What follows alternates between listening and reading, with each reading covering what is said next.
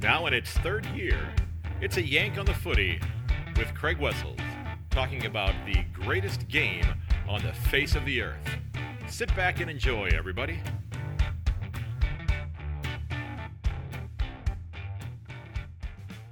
Hello, everyone, and welcome to episode 169 of A Yank on the Footy. I'm Craig Wessels, coming to you from Sandusky, Ohio. Thanks for giving the episode a listen. Uh, in this quick episode, we're going to run through my tips for round 10 of the men's comp. A couple big news items have come across the board today. One of them, as I was jotting down my notes here. Don't forget that if you are interested in having your local footy club get a shout out during an upcoming episode, drop me a note via email or shoot me a message on Facebook or over on Twitter or Instagram.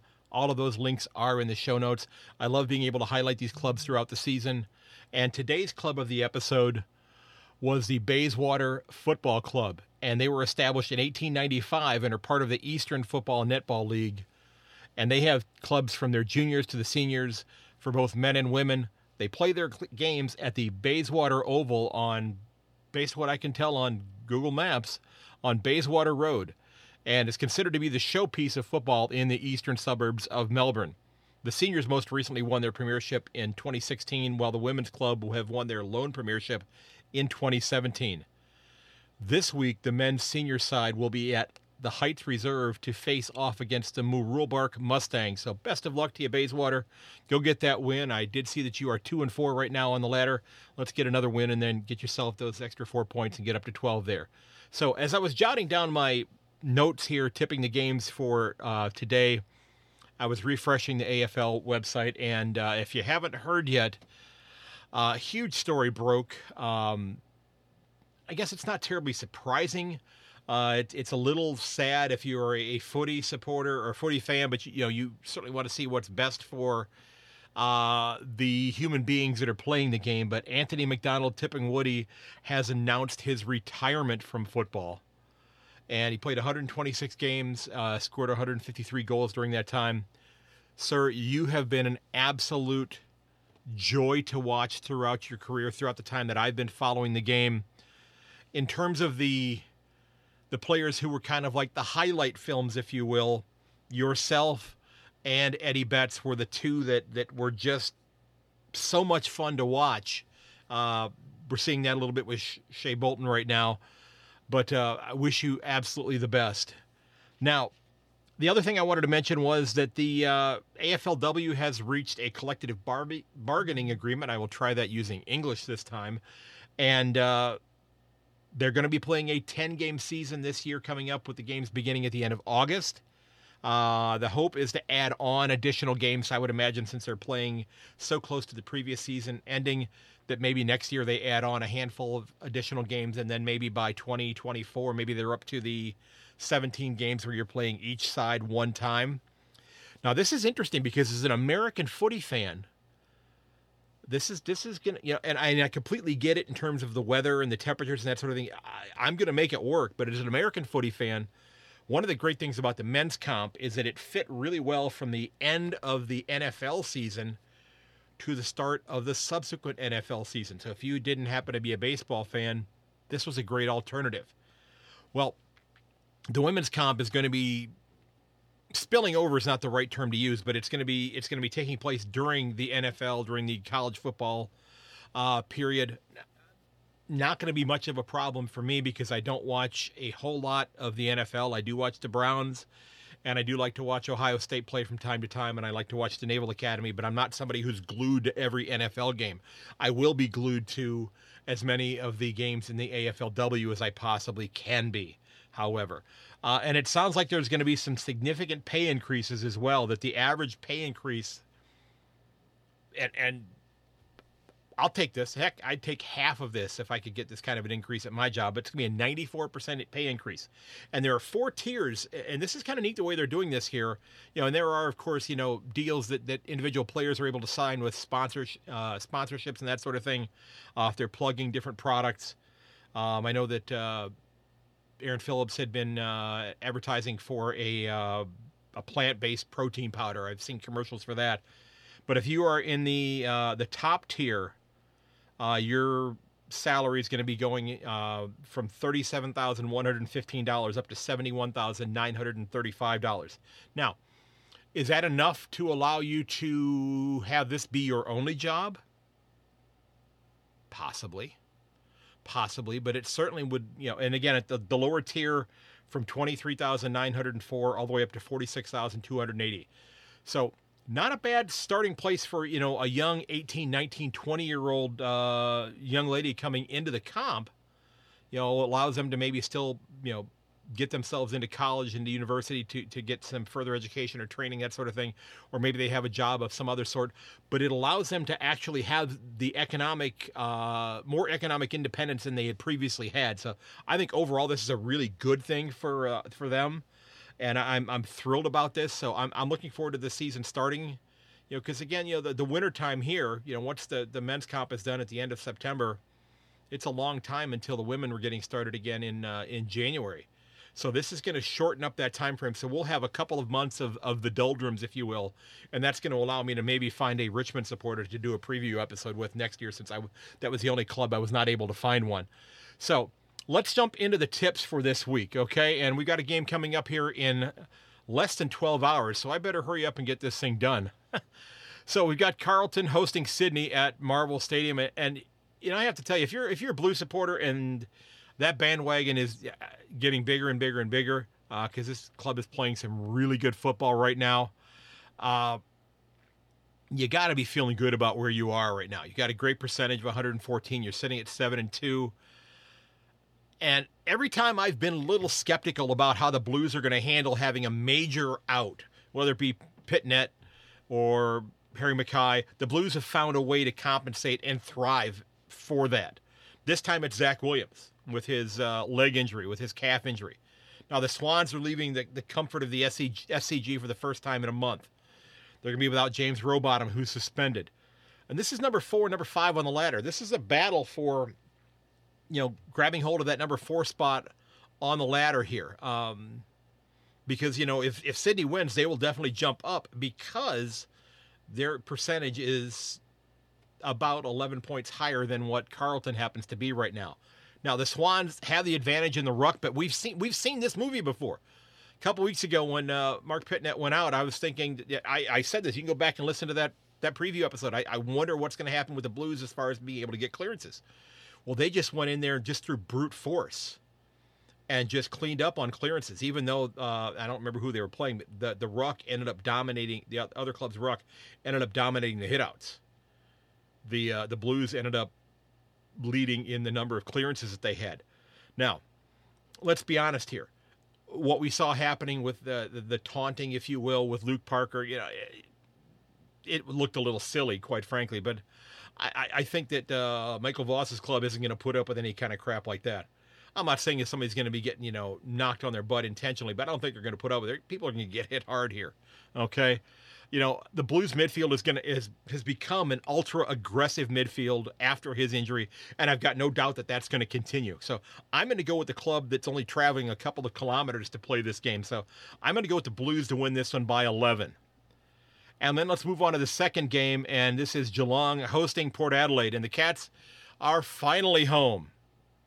They're finally home. This is game 10 of the season. They're playing their third game on their home ground and they're only playing nine there this year. They got one more game at home this year instead of the eight they've typically had. So um, they got one more. I remember when I spoke to Mel when we did the preview episode, that was one of the things they were battling is trying to get as many uh, home games at Kardinia Park as they possibly could get.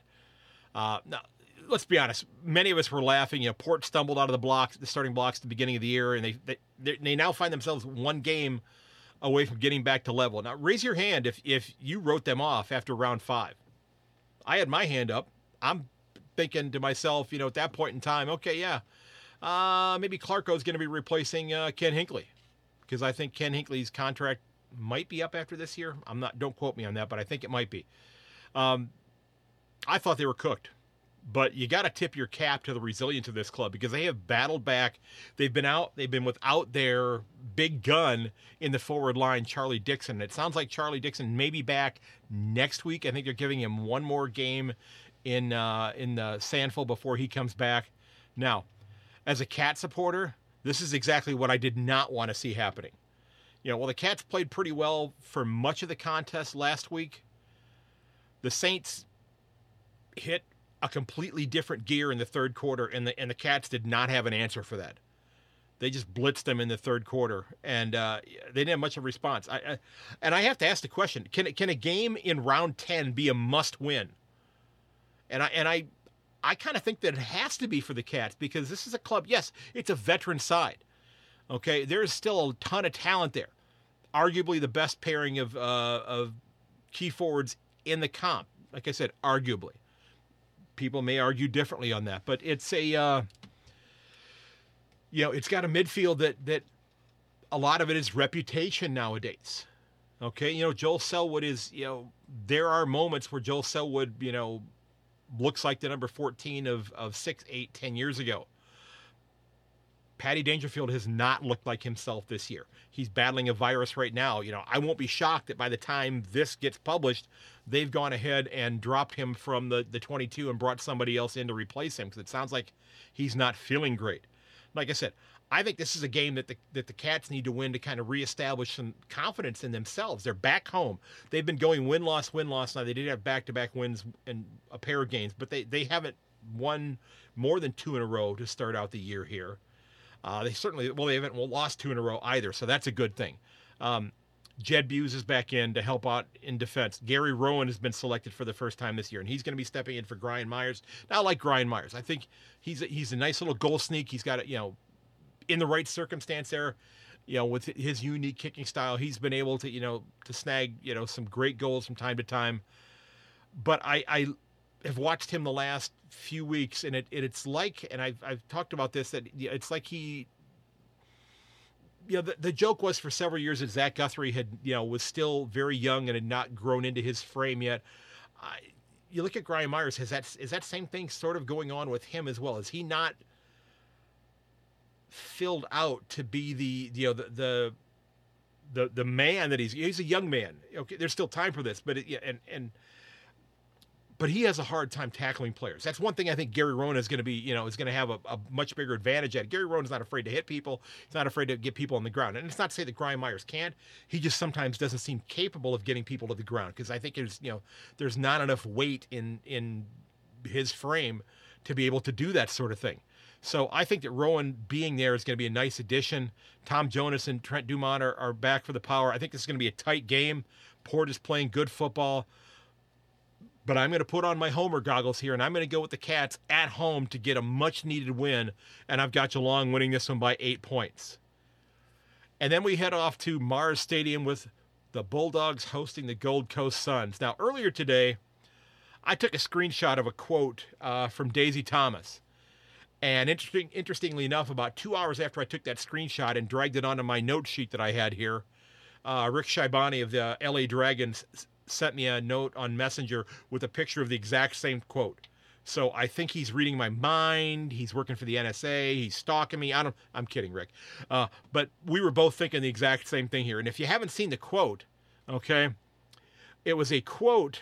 And I, did I scroll past here? Here we go. Uh, it said, "quote Stewie Dew has just beaten Sydney and Fremantle.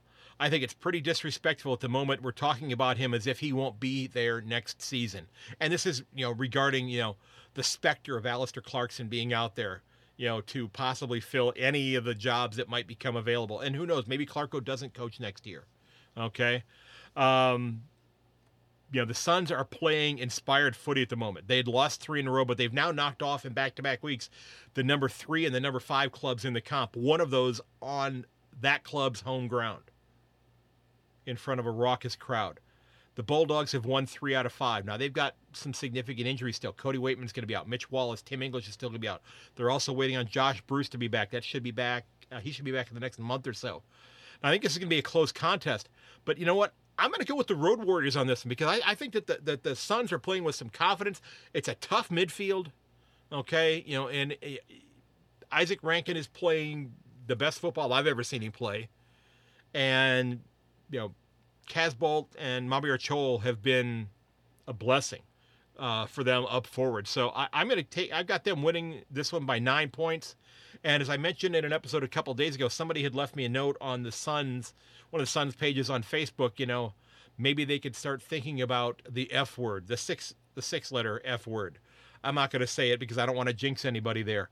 Um, then we move on to uh, Marvel Stadium, and you got North Melbourne hosting Cyberdyne Industries, the NARM Demons. Okay. Now, I think the Roos have resigned themselves to the fact they're probably not going to win many games this year. I think the way things are right now, I still think the Roos are going to be the wooden spooners.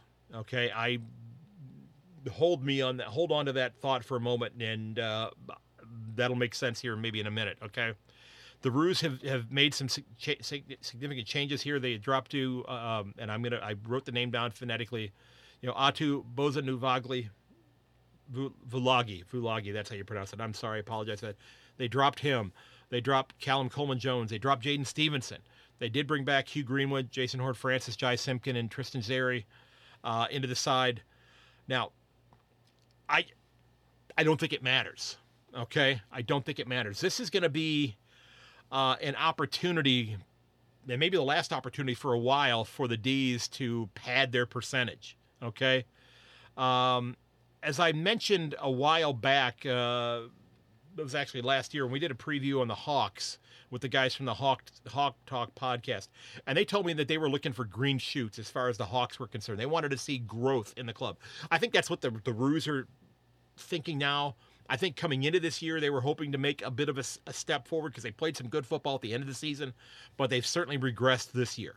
Okay, so I've got the red and blue Terminators from Cyberdyne Systems winning this one by 25 points. Now, don't tell anybody. It's probably going to be more than that, but I don't want to speculate as to what the number might be. Okay, just being a realist here. Then we head down to the Adelaide Oval, and you've got the Crows holding, excuse me, hosting the St. Kilda Saints. And the Crows are getting Lockie Murphy back. They're getting Riley Thilthorpe back for his first game since round one. Saints have got a couple of key injuries with Jack Higgins and uh, Jack Steele. So if I get this wrong, you can just say I don't know Jack.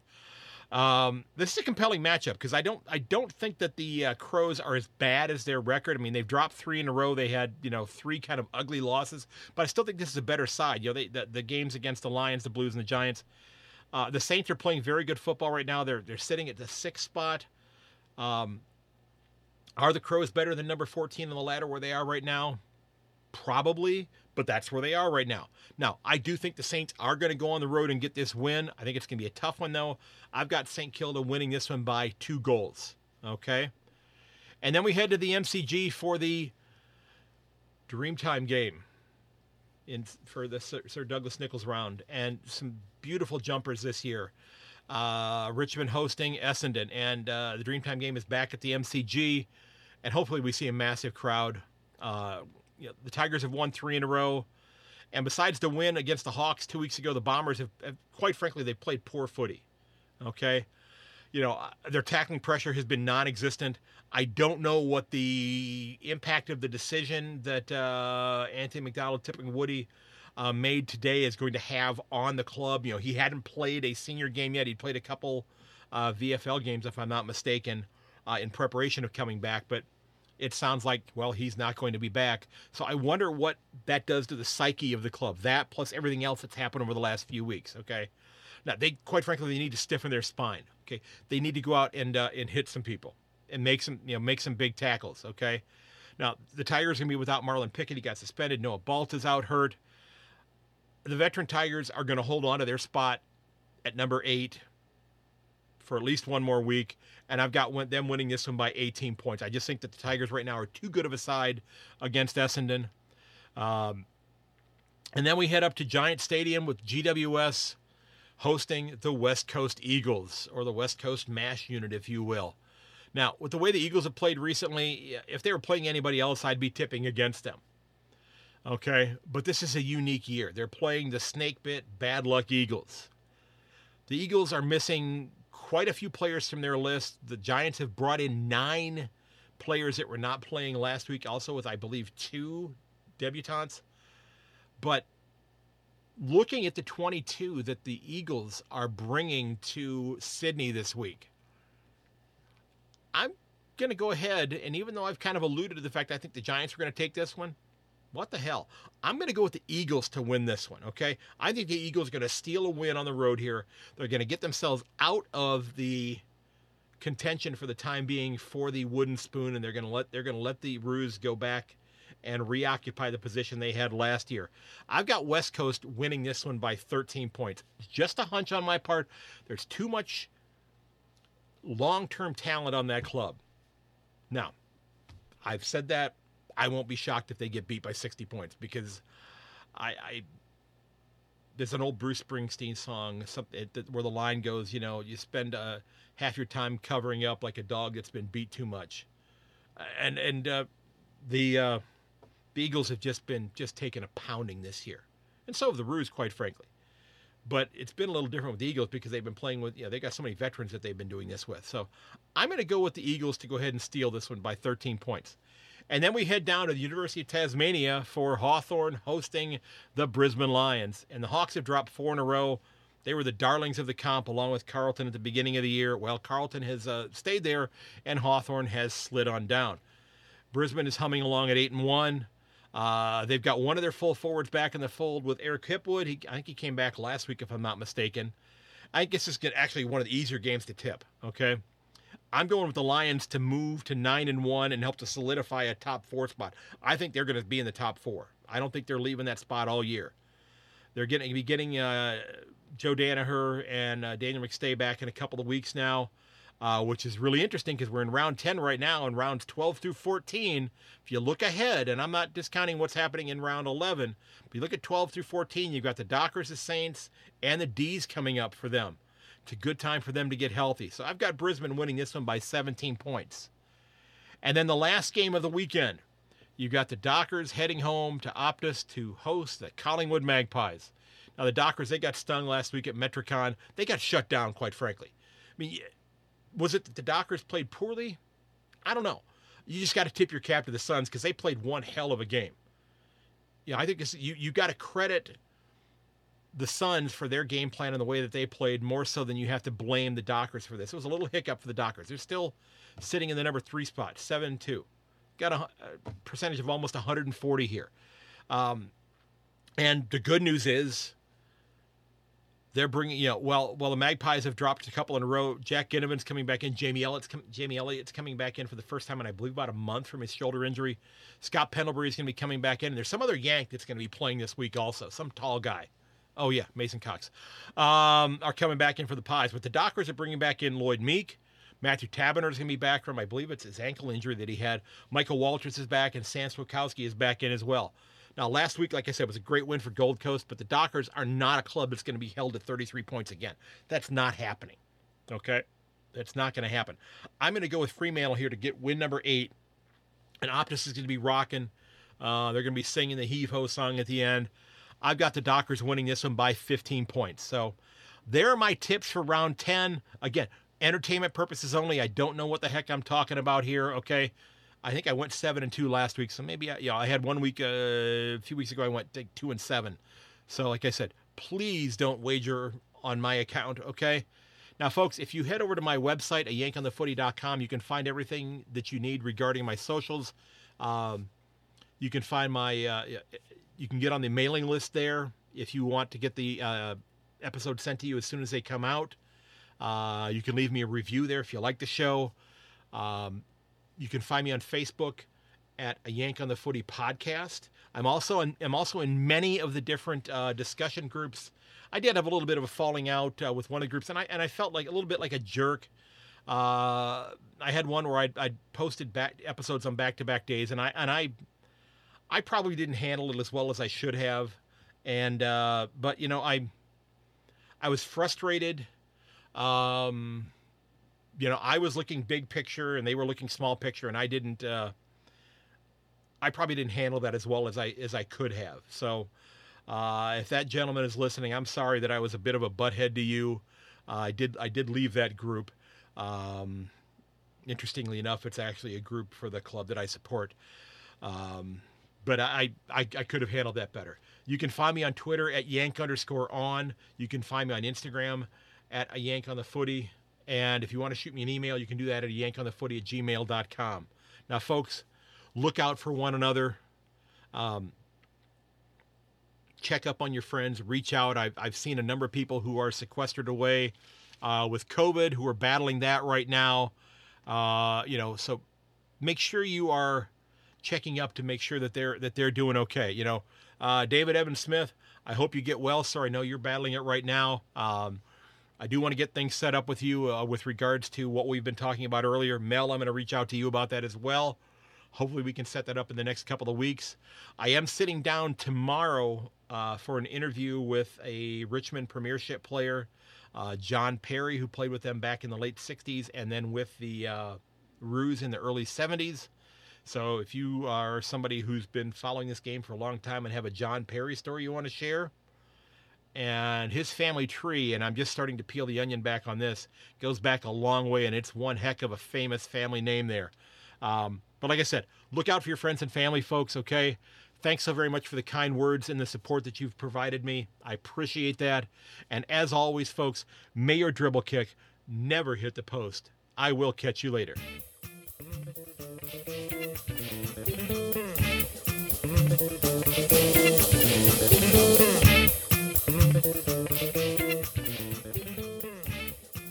This has been episode 169 of A Yank on the Footy. Don't forget that you can reach me at yank underscore on or to yankonthefooty at gmail.com. And you can find me on Instagram, as I had mentioned before, at A Yank on the Footy, or on Facebook, just look for a Yank on the Footy podcast, and on Twitter at yank underscore on. You can find me on LinkedIn as well. Just look for my name, Craig Wessels, folks. And again, thanks for listening. Please consider sharing the podcast with your friends and family. And until next time, goodbye.